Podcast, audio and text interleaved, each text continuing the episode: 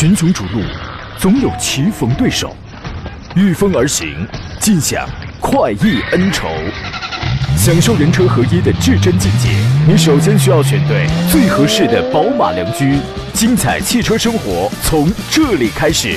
买车意见领袖，权威专家团队聚会团购买车，专业评测试驾，主持人杨洋为你客观权威解析。这里是购车联盟，来吧，各位，这里是正在直播的购车联盟，我是凯文。时间来到了北京时间上午的十一点零二分啊。首先来说一下这个时间段我们看到的天气情况啊。今天下午到明天白天，全省天气多云见阴，鲁西北地区局部有雷雨或阵雨，其他地区有雷雨。或阵雨，鲁西北和鲁南地区北风转南风二到三级，其他地区北风二到三级。雷雨地区雷雨时阵风七到九级。明天的最高气温，内陆地区是三十二度左右，沿海地区是二十九度左右。呃，今天是立秋啊，已经秋天了，但是看到这个天气啊，依然还是比较炎热的一个状态啊，我们还是做好避暑的这个工作啊。再一个呢，就是这两天有雷雨了哈，带着个雨伞，大家不要淋在路上啊。哎，节目一开始呢，来说一下我们节目的互动方式啊。我们现在直播间的直播热线也是为大家始终是开通着啊，零五三幺八二九二六零六零零五三幺八二九二七零七零啊。另外呢，您还可以关注到我们的微信公众号“山东交通广播”。你有任何选车、购车的这个问题啊，都可以通过我们的微信公众号发送文字过来，凯文就会第一时间在节目当中和您互动了，解答您生活当中选车、购车的问题。另外呢，您还可以关注到“杨洋侃车”四个字啊，在我们的短视频的平台。不管是抖音还是快手啊，我们现在的这个更新速度也是比较快的。如果说你想让我们去帮您视频试驾哪一款车，也可以找到这个短视频平台最新的一条视频，在底下留言就可以了。别忘了这四个字：第一个木字旁的杨，第二个提手旁的杨，第三个砍大山的砍，杨洋砍车啊。另外，您还可以关注到这四个字“杨洋砍车”的微信公众号，发送“进群”两个字，加入到我们节目的微信群当中，这样我们结合的就更紧密了啊。另外，在这个时间点，在这个时间点的这个朋友，如果不方便收听节目的话，您还可以关注到。杨洋侃车四个字的喜马拉雅号可以回听绿色版无广告的节目内容。我们现在是日更啊，每天的节目您都能在这个网络平台上都能收听得到哈。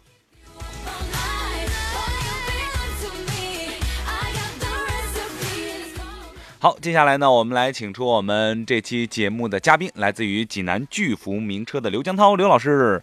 刘老师你好，在线吗？你好，你好，大家好，在线。嗯，好的，好的，刘老师啊，呃，刘老师，我们节目一开始啊，先来这个评点一下八月份啊即将要上市的几款车，好吧？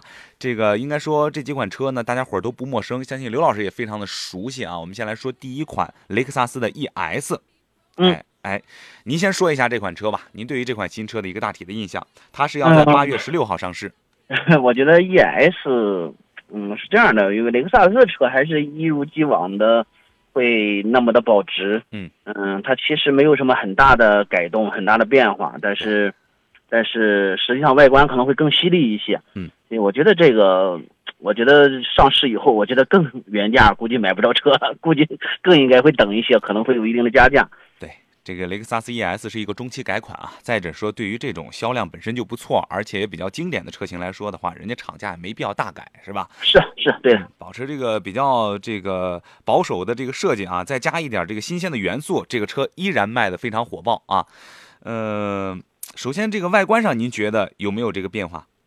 嗯，我觉得会有一定的，不是刚刚说的会更犀利一些，然后可能会有一些中网或者一些灯上会有一点小的改动，但整体和你说的，因为它就是一个中期改款，可能没有什么很大的变化。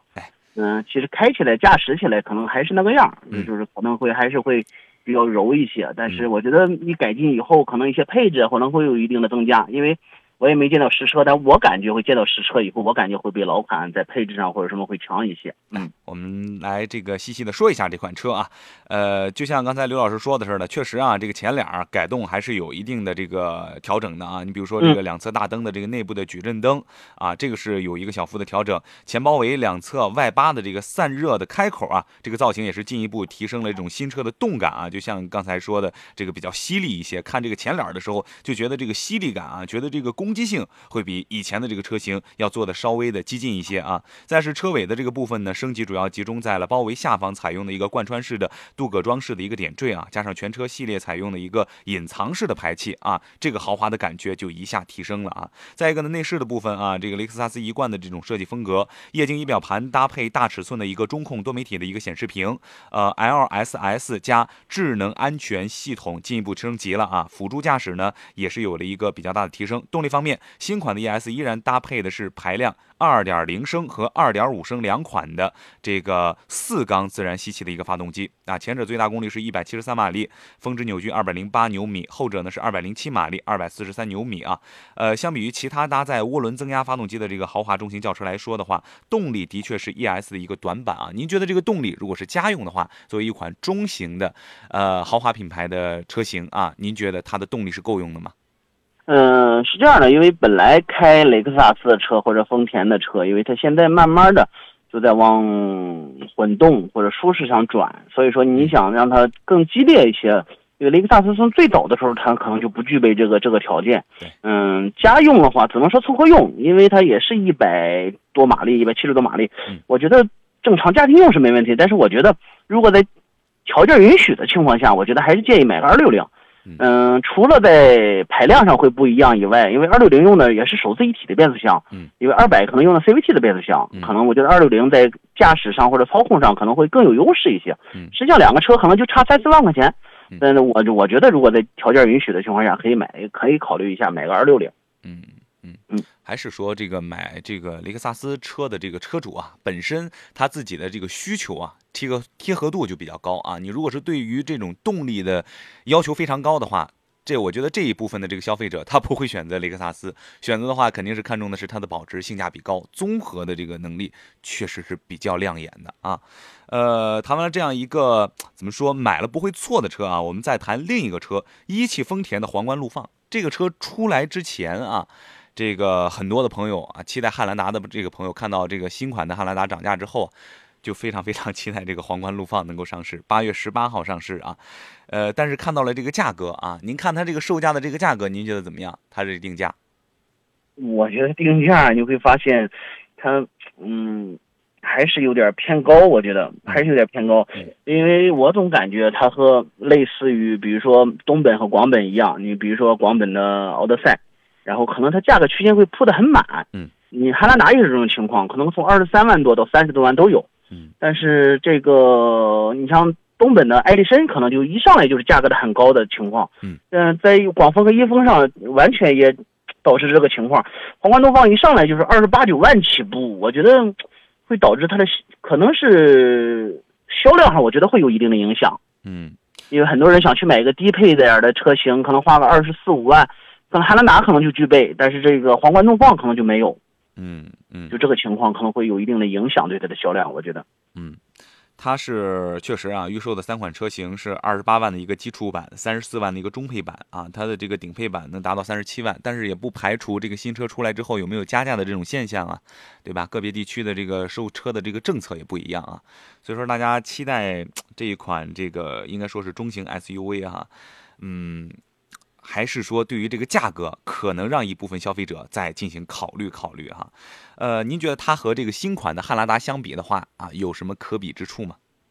呃，我觉得是这样的，就是可能在外观上，其实。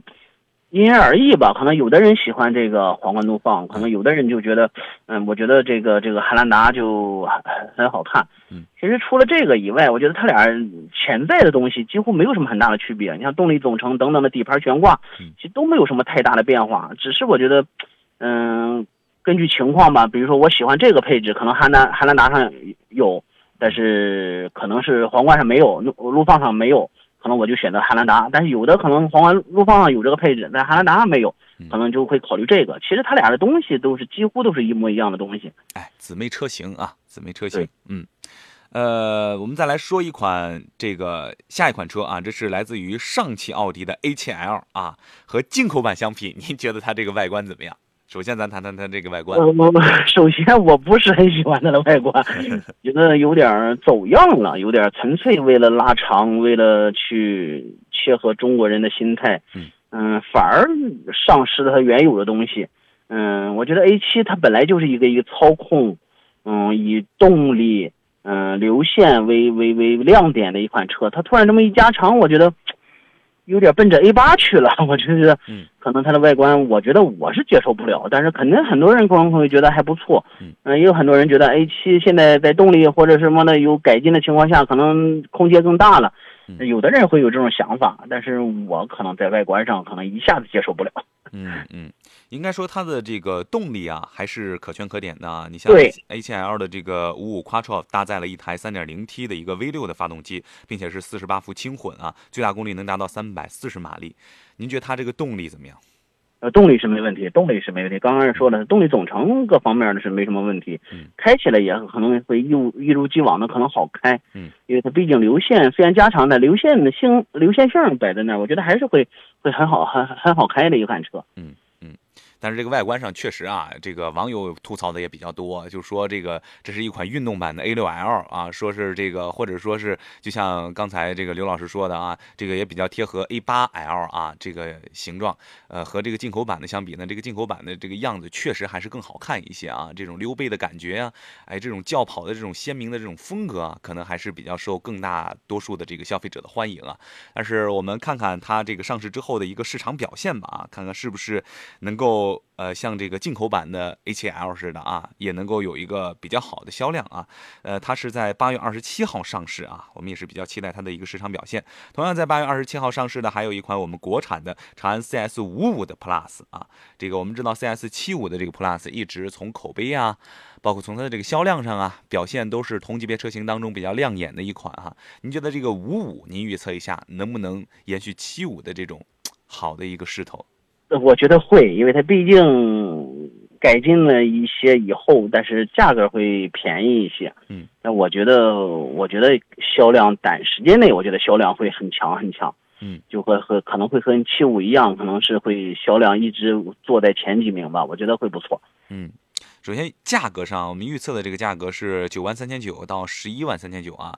呃，可能新车出来的这个价格和这个差别也不会很大。啊，呃，就是一个，呃，怎么说呢？比较亲民的一个价格啊，比较亲民的一个价格。您觉得同级别当中，它的对手还有哪些？我觉得还是以哈弗为主呗。嗯，哈弗的 H 六，嗯啊，或者哈弗的 F 系列，还是以这些为主。但是我觉得它 Plus 确实就类似于，如果它改完了和 CS 七五 Plus 那种那种样子的话，我觉得样子肯定会一样，只是一个缩小版的而已。嗯，那我觉得销量上，我觉得会赶超哈弗。嗯嗯，OK，好，呃，如果说您对于哪些新车还有很期待的这个点，或者说想在节目当中和我们聊一聊的话，也可以关注到我们山东交通广播的微信公众号，然后把您的问题编辑成。文字发送过来啊，我们就会和刘老师在节目当中第一时间和您互动，解答您的问题了哈。记住我们的直播热线也是始终为您开通着零五三幺八二九二六零六零零五三幺八二九二七零七零啊，也欢迎您关注到杨洋侃车的微信公众号啊，发送进群两个字，加入到我们的这个节目微信群当中，随时随地可以和我们聊天，把您的问题留言给我们就可以了哈，我们就会第一时间在节目当中给您反馈，或者是在我们的微信群里给您反馈都可以啊。来，欢迎回来，这里是正在直播的购车联盟，我是凯文啊。接着请出我们的座上宾，来自于济南巨福名车的刘江涛刘老师，刘老师你好，你好，大家好。哎，刘老师，您平常喜欢读书吗？还好，可能看一点有意思点的书吧。哎，这个大家伙儿现在这个碎片化的时间啊，可能这个看手机的时间会比较长，或者是这个接发短信啊、接发微信啊，可能会。让这个占用了我们很多碎片化的时间啊，但是没关系，我们的山东交通广播啊，为了很多这个朋友，如果是你没有时间看书的话，我们给您啊，您可以来这个听书哈，一年的时间当中一百本好书精读啊，这是我们山东交通广播的新选读书会成立之初和您定下的一个成长的约定啊。现在读书会第二季开启了啊，去年加今年一共是二百二百本书啊，让我们继续在阅读当中成长啊。搜索公众号山东交通广播，回复读书会即可加入，现在加入还有惊喜派送。搜索公众号山东交通广播，回复读书会一起来加入就可以了。好，我们继续说回来啊，看到我们的微信平台上很多朋友都在留言说主持人好，老师好，这是一塌糊涂，一塌糊涂啊，这个谐音哈，这个他说这位朋友说大众神车 Polo 现在不再风光了，改款后尺寸加大，配置提升，值得入手吗？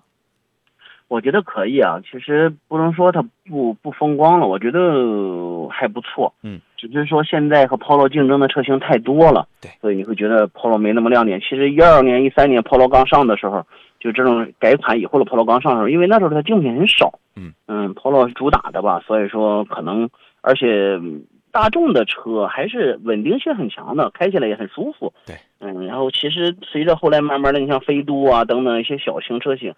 什么雅力士啊等等小车型，可能对 Polo 有一定的冲击。我觉得现在来说，其实买个 Polo 其实性价比还是蛮高的。买个一点五的 Polo，现在开着可能七八万块钱，我觉得还不错啊。嗯。其实如果真要是现在刚刚刚刚我说的买个飞度，买买个买个其他的车型，可能都得稍微贵一点的。我觉得 Polo 性价比还是不错，而且空间比以前确实大一些了。买车还是不能光看这个车的这个厂家的一个宣传啊，或者是这个车的热度，还是要看一些比较实实在在的东西啊。确实这款车的价值还在啊。您如果看中的话，视频试驾，呃，这个视频试驾了，您去试驾一下，感受一下，是吧？这个如果满足您的话，入手没有问题啊。这款车，来，咱们再来看这个问题啊。有朋友在说这个宝马三系怎么样？老师给细细的点评一下。呃，宝马三系是这样的，因为。如果是喜欢操控的话，我觉得三系是一个很不错的选择。嗯，因为和它同样竞品的，比如说三系 C 或者是 A 四，可能 A 四的价格可能会更便宜一些，性价比可能会更高一些。但是论操控的话，如果论操控、论整体的做工、论配置，我觉得目前来说三系不错。如果说不着急买车的话，想等过一段时间再买的话，可能这个月底或下个月初，奔驰的新 C 可能会上市，也可以考看看新 C 以后再做选择吧。嗯嗯，OK，好，我们再来看啊，呃，清风这位朋友说了，说捷达 VS 五这款车怎么样啊？朋友们都说比较小众，但是我看着还可以，现在在纠结。捷达的车其实就是大众旗下的一个子品牌嘛，嗯，然后就是咱自己研发的一个一个一个东西，但我觉得。是这样的，就是可能听众会说这个车确实是小众品牌，但是一样它也有自己的特点。比如说，它沿用了一些大众的一些好的东西，比如说发动机、变速箱或者底盘一些东西，这些大东西还是沿用下来了，整体的毛病还是会少一些。嗯，再就是，毕竟还有一点就是它确实是价格很便宜，价格很便宜，价格在同样的可能配置差不多的，在大众车或者在奥迪车上都比它贵好多。嗯，其实我觉得还因人而异吧。我觉得你仔细去看看，它毕竟在。调教和匹配上可能不如纯正大众范儿或者奥迪范儿，但如果说你去试驾一下，感觉配置你也认可，做工你也能接受，嗯，开起来也还能觉得能得心应手，我觉得性价比就蛮高了，因为它毕竟价格会便宜一些。嗯嗯，好，我们再来接着往下看啊。小花花说了，说全新一代的奇骏怎么样啊？三缸靠不靠谱啊？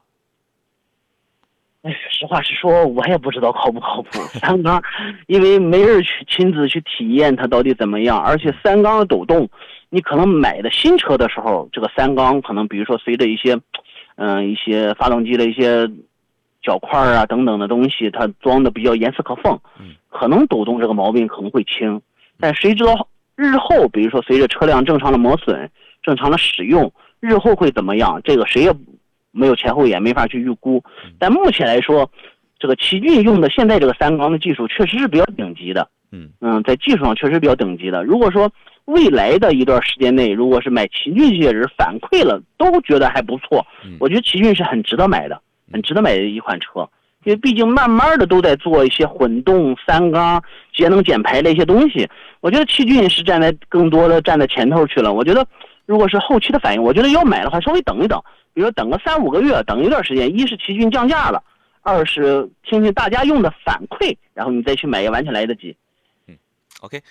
呃，应该说这个八月份的时候啊，我们还是看到了很多这个厂商给我们的这个车主拿出来的这个诚意，诚意体现在哪儿呢？就是出新车出的这个速度比较快啊。刚才我们一开始在节目当中也盘点了，你像雷克萨斯 ES 也有中期改款啊，包括这个皇冠陆放啊，这也是一直热度比较高啊。打一要这个问世就热度很高，还有这个奥迪的 A7L 啊，啊，包括这个长安的我们的这个国内一线品牌啊，CS 五五 Plus 也即将问世啊。应该说八月份还有一个比较大的车展啊，成都车展是吧？这个每年这个备战金九银十啊，这个成都车展呢都作为一个重要的国际车展啊，各大汽车厂商呢也都会在这一年当中呢最重要的这个车型安排到成都车展上去发布啊。呃，大家伙儿也可以在八月份的时候关注这个车展上的一些新车啊。再一个呢，就是说，哎呀。这个经历过了上海车展的朋友，应该还是记忆犹新啊。有很多品牌也凸显了出来啊。当然不是因为正面的新闻凸显出来，可能是让人踩着车顶子举个牌儿什么的，这一下大家伙都都记住了啊。这个刹车失灵啊，什么种种种种啊。但是我们希望这个成都车展的时候，这个更多的车型是以这种正面形象让我们大家伙记住哈。呃，您比较期待哪一款车，刘老师？嗯，其实这个和我刚刚说的，除了你刚刚说的这些车以外，新款的 C 级会，我估计车展上会有。哎，对，新款的 C 可能会有，因为它是传的是这个月底，甚至传的是下个月初才正式公布价格。嗯，但我觉得它应该不会错过这个车展吧？不会，我觉得它不会错过啊。新款的 C 级，我觉得还是很期待的。对，嗯，包括大竖屏。等等的一些东西，看看说是跟小 S 有一拼，咱可以上了以后，到底去看看它的做工是不是真有一拼。对，我觉得还很值得期期待的一款车嗯。对啊，这个大家都说嘛，这个是内外套娃的一个这个 S 级。对，嗯，呃，怎么说？这个一直是这个 C 级被大家评为这个车啊比较没有性格。咱看看这个新款的这个车型是不是这个个性更加能够张扬出来啊？而且它这个全新的 C 级是基于他们 MRA 的一个 MRA 的呃一个平台打造的，而应该是 MRA 二啊，呃，应该说豪华的这个氛围的塑造上呢，呃还是不错的啊，尤其是这个内饰方面呢，提升也是。嗯，有一个比较大的一个改观，而且从这个轴距上来讲的话，它应该是这个轴距也是加长了啊。呃，车长能达到四米八啊，宽能达到一米八，包括高一米四，轴距是两米九，将近三米的一个轴距，加长了应该是大约九厘米左右的这样一个长度哈。在车内的这个空间上，应该说是有了一个改观啊。我们当然期待着这个，如果是成都车展，它如果是把重头戏放在那儿的话，我们也很期待大家逛车展的时候啊，或者是像刘老师啊，像这个我们车内的一些业界的人士，如果有机会去到成都车展去看一下的话，也可以给我们视频试驾试拍一下。当然，我们的这个记者主持人也会去啊，到时候啊，大家也关注我们山东交通广播的这个我们的视频直播的内容哈。呃，到了这个节点了啊，我们马上要连线一下我们的新推官啊，来请他来说一下我们的这个好物哈。当然说之前呢，我们还是要聊一款车，它是广汽丰田的塞纳啊，这是新出的一款 MPV。您这个看这一款车啊，应该说是。这款车没有正式上市之前，大家伙儿就一直在问啊，塞纳什么时候啊能够上市啊？塞纳什么时候在国内市场能够平行进口啊？是吧？群雄逐鹿，总有棋逢对手，御风而行，尽享快意恩仇，享受人车合一的至臻境界。你首先需要选对最合适的宝马良驹，精彩汽车生活从这里开始。买车意见领袖，权威专家团队聚会团购买车，专业评测试驾，主持人杨洋为你客观权威解析。这里是购车联盟，来吧，欢迎回来，这里是正在直播的购车联盟，我是凯文啊。我们的节目依然是面向全省的听众啊，在进行直播，大家伙可以。拨打我们的热线电话来和我们互动，零五三幺八二九二六零六零零五三幺八二九二七零七零。你有任何选车的购车问题，都可以在节目当中向我们咨询。还有呢，您可以关注到山东交通广播的微信平台，把您的问题编辑成文字，我们也会及时的在节目当中解答您生活当中的这些呃关于汽车方面的这个问题了哈。还是要请出我们的座上宾，来自于济南巨福名车的刘江涛刘老师，刘老师你好。你好，大家好。嗯，上一个话题我们没说完啊，是这个即将上市的这个新车，丰田的一个塞纳哈。这个车应该说是热度比较高啊，在没有上市之前就已经有很多朋友在问它了啊，什么时候平行进口，什么时候在国内的市场上发放啊，是呃国内的市场上来进行这个销售哈。呃，很多朋友都非常非常的期待。您觉得这一款车怎么样？呃，目前来说，如果要合资化国产的话，可能还要等。嗯嗯可能还要等，因为现在平行进口的车，天津港上应该有一堆了吧？嗯，这还是因为报关的问题。车实际上是从今去年的年底，今年年初可能是港上已经有了，嗯，但还是因为报关的问题，现在还是没有解决。但我感觉最近这一两个月可能会有一定一会一定突破，我觉得会会可以正常卖。呃，定价的话应该从四十多万起吧，可能最高配的可能五十多六十。嗯，我觉得会不错，因为它上来以后，塞纳新款的塞纳确实是比以前要好看的多。嗯，这第一，第二的话，它用的动力总成可能会像威尔法、阿阿尔法一样用的二点五的混动的产品。嗯嗯，这个是一个亮点，但是它价格毕竟会便宜，会便宜。所以说，我觉得还是很值得期待。但是目前来说，短时间内能不能到手，还是我觉得还是得等。包括国产化可能会在广广汽丰田卖，嗯，我觉得可能今年是应该实现不了了，估计可能到明年了吧。嗯嗯嗯。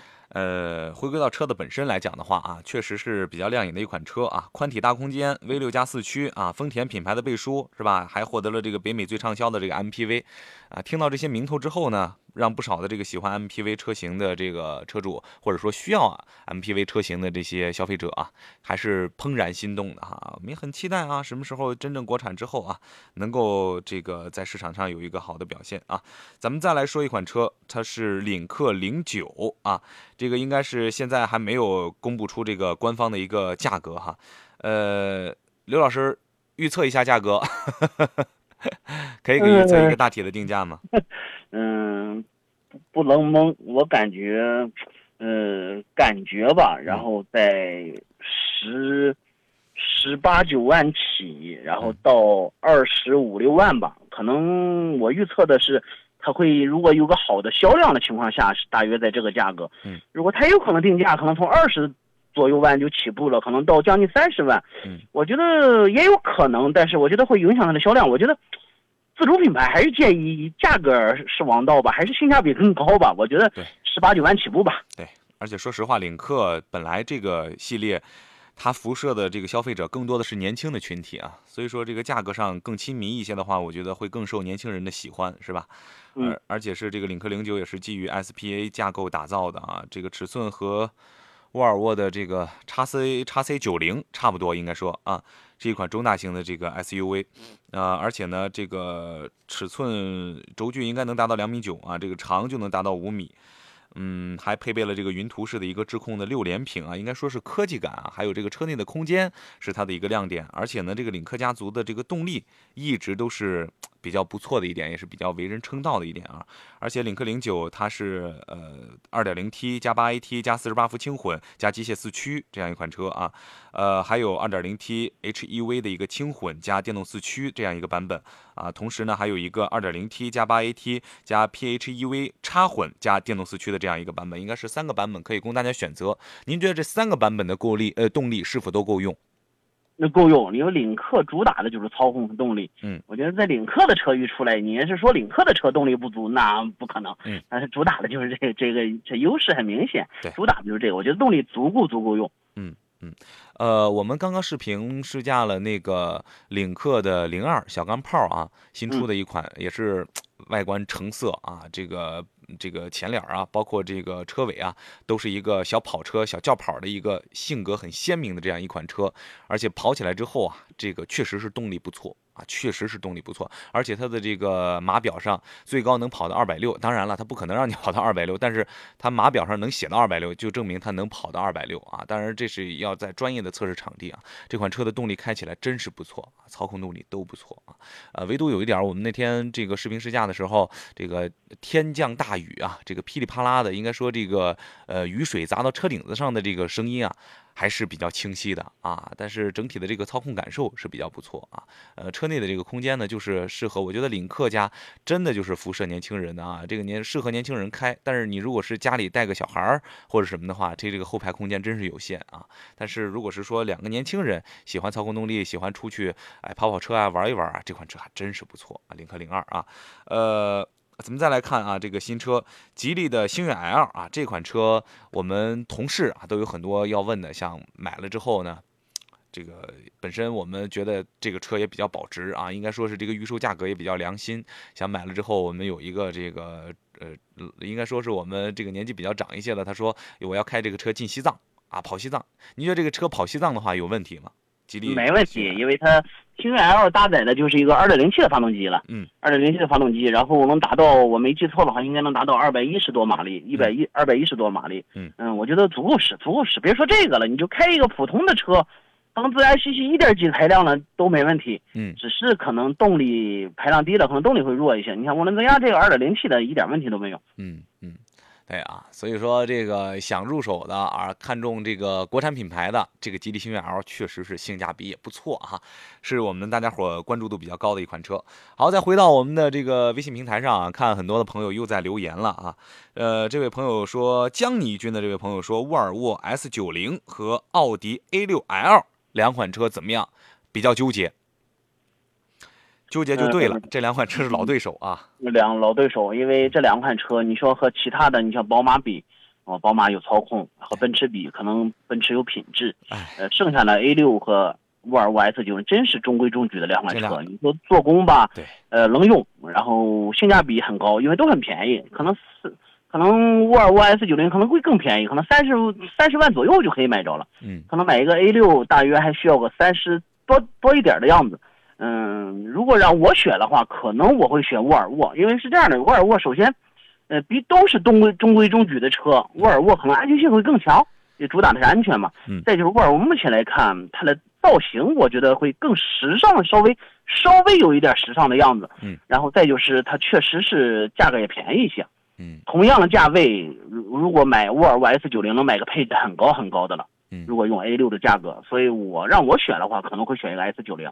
但如果说一成不变、中规中矩、很稳定，啥问题没有，而且保有量也多，保值性也还不错，那你可能考考虑 A 六嗯。但是你综合起来，比如说外观还有点儿，嗯、配置还丰富一点儿，那我嗯，我觉得看看 S 九零吧。嗯两款比较车风比较保守的这个豪华品牌之争哈，一线豪华和二线豪华啊。但是总体来说的话，刚才刘老师分析的也都把这个分条列点也都比较详细了啊。如果是说真的纠结这两辆车的话，本身入手谁都不会有错，是吧？两辆车都没有什么大的毛病啊，也都是各方面的性价比也都比较高啊。就是看您去再去试驾一下啊，再就结合着刚才刘老师说的这个比较详细的点，再自己考虑一下啊。嗯，还有朋友在问说，推荐一款省油的混动车可以吗？预算在二十万左右。二十万左右的混动车，那可以看看亚洲龙或者凯美瑞。嗯。哦，但但是丰田的车看你怎么用吧。如果这两款车简简单单市区代步的话，不是很建议，可能会出现乳化的问题。嗯。嗯、如果说你平时高速可能比较多，而且高速跑的也比较多，那这两款车可以重点考虑一下的。我觉得这两款车重点考虑一下的吧。但是如果前提是你不能光放着，你说我一天就开个十公里八公里，那你就别选这两款车了。对嗯，我觉得平时在高速上可能用的多一些，我呢我建议可以考考考虑考虑这两款车。嗯嗯还有朋友在问说，这个君越家用能选吗？油耗怎么样？呃，新款的君越油耗比以前要低很多了嗯，不是说别克车就肯定是油老虎。现在来看，哎，嗯，要选让我选的话，建议买二点零 T 的，嗯，因为一点五 T 的用的是双离合的变速箱，起步驾驶的时候可能顿挫感会比较强，嗯，而且档位也不是很清晰，嗯，让我选的话，可能建议他选个二点零 T 的吧。嗯嗯，因为二点零 T 比一点五 T 的可能也就贵个一万多块钱吧，贵的不多。建议选二点零 T 的君越，可以考虑。我们一提这个美系车啊，老是印象当中就是油老虎、费油多哈、但是其实现在这个人家美系车的很多的这个车企和厂商啊，也都在改进自己的技术，是吧？加了很多的别的这个技术，控制自己的这个油耗哈。呃，还是这个关注一下最新的这些车型，看看到底有哪些改进哈，综合的考量一下。呃，有朋友在说凯迪拉克的 XT 四啊和这个别克的昂科威 Plus 选哪一个？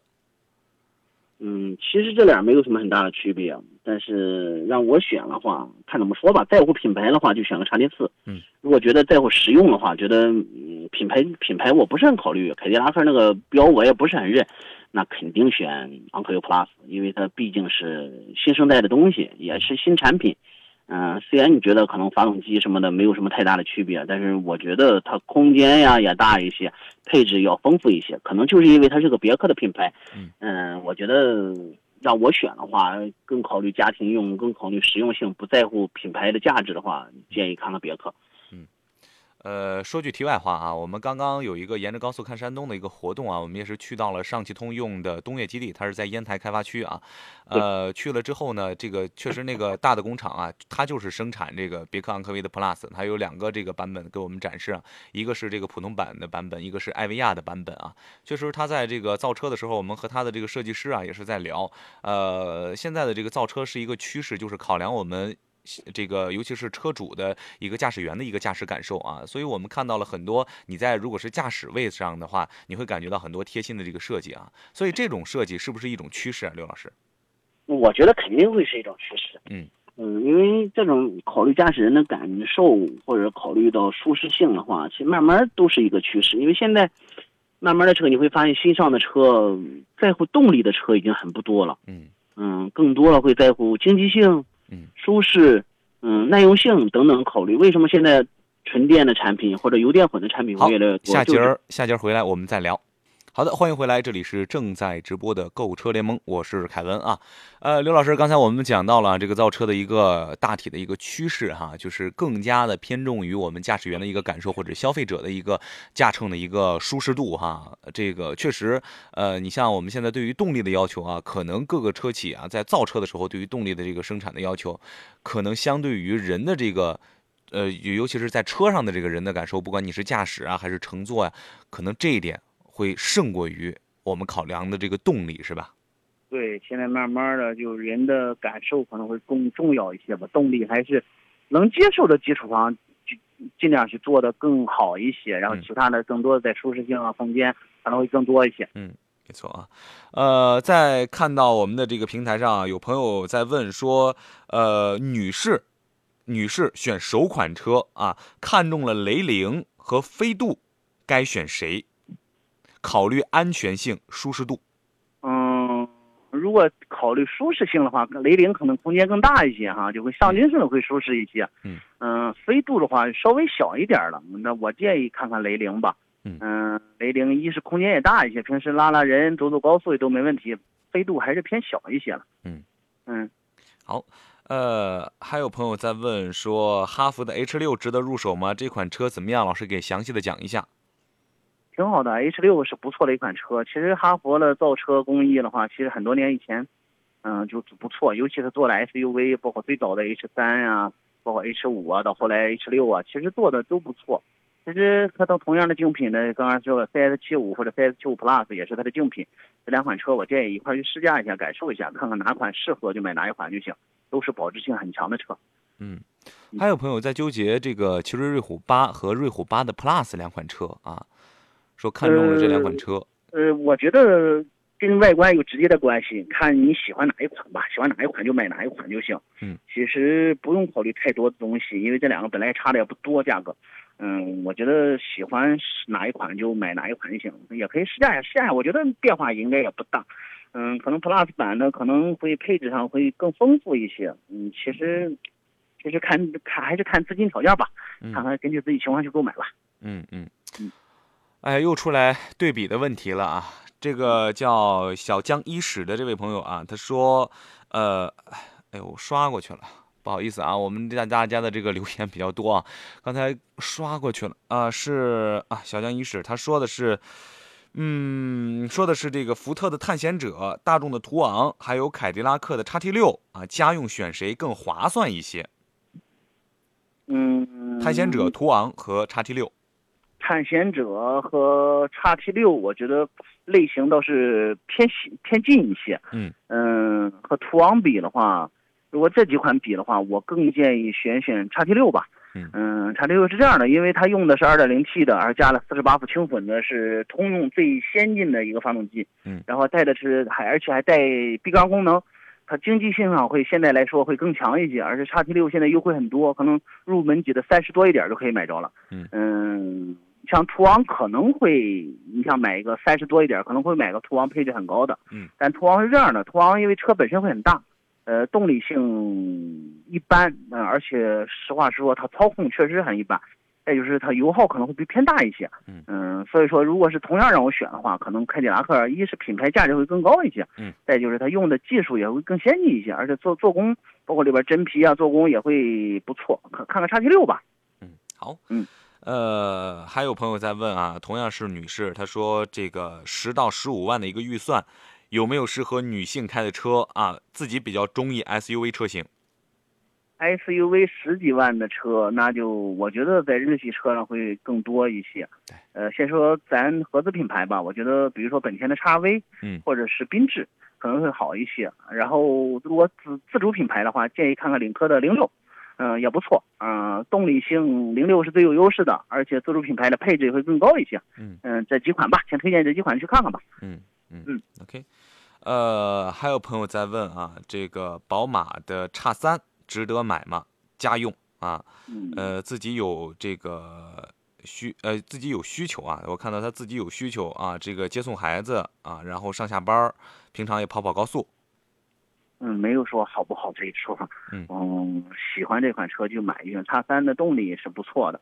嗯，然后新款叉三的空间也更更更大一些。嗯嗯，而且叉三是这样的，油耗的话，可能在 BBA 里边，叉三的油耗不不用再说，说操控大，油耗反正会更多。其实油耗也还行。嗯，市区的话可能十个油左右，其实很多人还是能接受的。嗯，但如果纯粹接送孩子市区跑的话，看看叉三的标配就可以，不用千万不要去入手一些高配啊或者顶配车型。嗯，好，我们看到导播示意热线上有朋友进线是吧？来，我们来接进来。你好。哎，你好，杨老师。哎，你好，你好啊。这个你有什么选车购车的问题吗，先生？啊，对，我想这不是我今天这不不知是咱哪个老师做做客咱嘉宾，我想最近的吧，我这不看了好长时间车了吧，这不有二十多天车了，我想问一下子，我看搞之前吧，我就听咱这个广播，嗯，这个我看看探岳吧，这不是探岳，一直说的颗粒捕捉器，嗯，这个问题一直没有解决，我想这杨老师给我推荐这个这样价位的和国产的哈。呃呃，这个合资品牌的这这个和这个探岳价位差不多的这个 SUV，我想嗯买个车。嗯嗯，您看中的是三三零还是三八零？嗯，我看中的是三三零。哦，嗯，行了，呃，这个给您解答的是来自于我们济南巨福名车的刘江涛刘老师啊，刘老师您给推荐一下吧啊，他看中的三三零。颗粒颗粒捕捉器确实是很厉害。对，嗯，确实有这个问题。您看中的这个系列确实有，嗯，对，三三零也是最多的。哎，嗯，其实你想二十万左右的车，反而你可以其实看看途观 L 也可以。嗯嗯，途观 L 是吧？呃，对，途观 L。途途观 L 不是说途观 L，咱河南大众也都都有加装这个颗粒捕捉器。探岳更明显。嗯，探岳更明显一些。对，途观 L 你可以买的时候直接问。哎，途观 L 可能概率要更低一些。嗯，哦，途观 L，在其他的像这种其他的，你像日系品牌的话，其实一些呃荣放啊、奇骏啊都可以考虑啊。哦，荣放是吧？对，新奇骏要买，汉兰达就啊，汉兰达就太贵了。汉兰达的那个预算你要高了。对，对，汉兰达预算要高点了。嗯，我问一下子杨老师，咱这个。这个咱这红旗 H 五这个质量怎么样？整体我看也是去年刚下线的吧，它这个。嗯，H 五 H 五卖了一段时间了。其实如果是不在乎自自主品牌的话，H 五可以。H 五二十万左右，其实和正常配置啊、动力和和很多合资品牌三十多万的配置是一样的。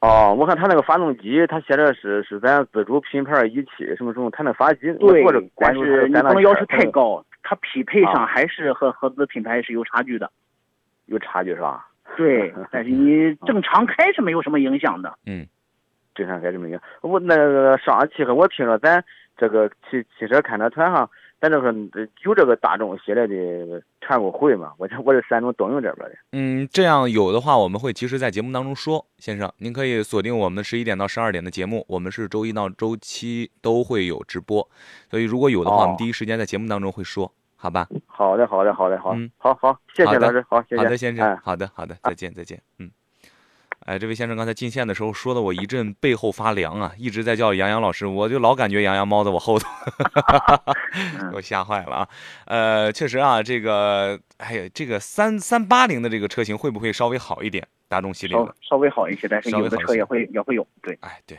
所以我们在如果是看中了这个大众家里的车的话，尤其现在啊，你像探岳啊、什么途观啊、什么，包括途昂啊，咱们还是要看这个购车手册里头有没有 PDF，如果有的话，咱自己考虑考虑啊，这个或者是先放放这款车啊，再考虑考虑其他的车啊，或者是再看一看啊。啊，好的，非常感谢我们的这个刘老师做客我们今天的节目啊，我看时间到这里呢也差不多了啊。如果说您有任何选车购车的问题，在线下也可以问我们，始终关注山东交通广播的微信公众号，给我们发送文字就可以，或者是关注杨洋侃车的微信公众号啊，然后发送进群两个字加入我们的节目微信群。好的，感谢刘老师，谢谢，再见，再见，再见，再见。好，呃，一首好听的歌曲送给大家。